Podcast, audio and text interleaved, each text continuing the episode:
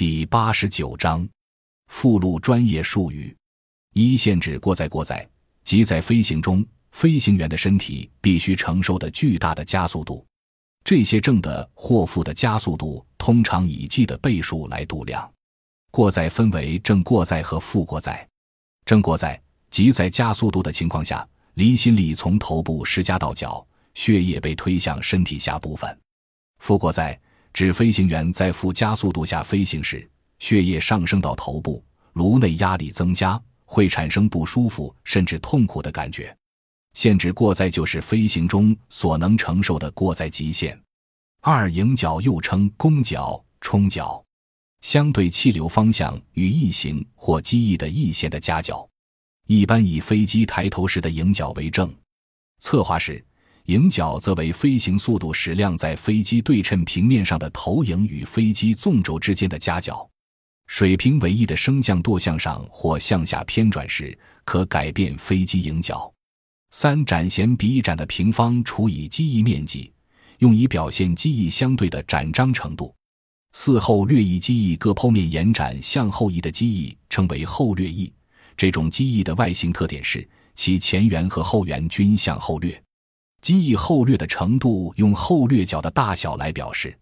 与平直机翼相比，后掠翼的气动特点是可增大机翼的临界马赫数，并减小超音速飞行时的阻力。五机翼机翼是安装在机翼后缘附近的一面，是后缘的一部分。机翼可以绕轴向后下方偏转，从而增大机翼的弯度，提高机翼的升力。六马赫以奥地利物理学家马赫为名，定义为物体速度与音速之比值及音速的倍数。由于马赫数是速度与音速之比值，而音速在不同高度、温度等状态下又有不同数值。因此，马赫数最大的作用是用来区分现在速度为音速的倍数。七上反角上反角是指机翼基准面和水平面的夹角，当机翼有扭转时，则是指扭转轴和水平面的夹角。当上反角为负时，就变成了下反角。八爬升率又称爬升速度或上升率，是各型飞机，尤其是战斗机的重要性能指标之一。它是指定长爬升时。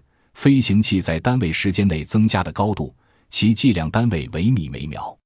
九升线是指航空器所能达到的最大平飞高度。升线可分为理论升线和实用升线两种。理论升线定义为发动机在最大油门状态下，飞机能维持水平直线飞行的最大高度。实用升线的定义是发动机在最大油门状态下。飞机爬升率为某一规定小值时所对应的飞行高度。十推重比发动机推力与发动机重量或飞机重量之比，它表示发动机或飞机单位重量所产生的推力。十一幂为一种军用的角度计量法，以密位为单位来量角的制度。把圆周六千等分，每一等分的弧所对圆心角称为一密位的角。十二射速射击武器在一分钟内发射的弹数。十三膛压火药气体燃烧时在枪身管内产生的压力。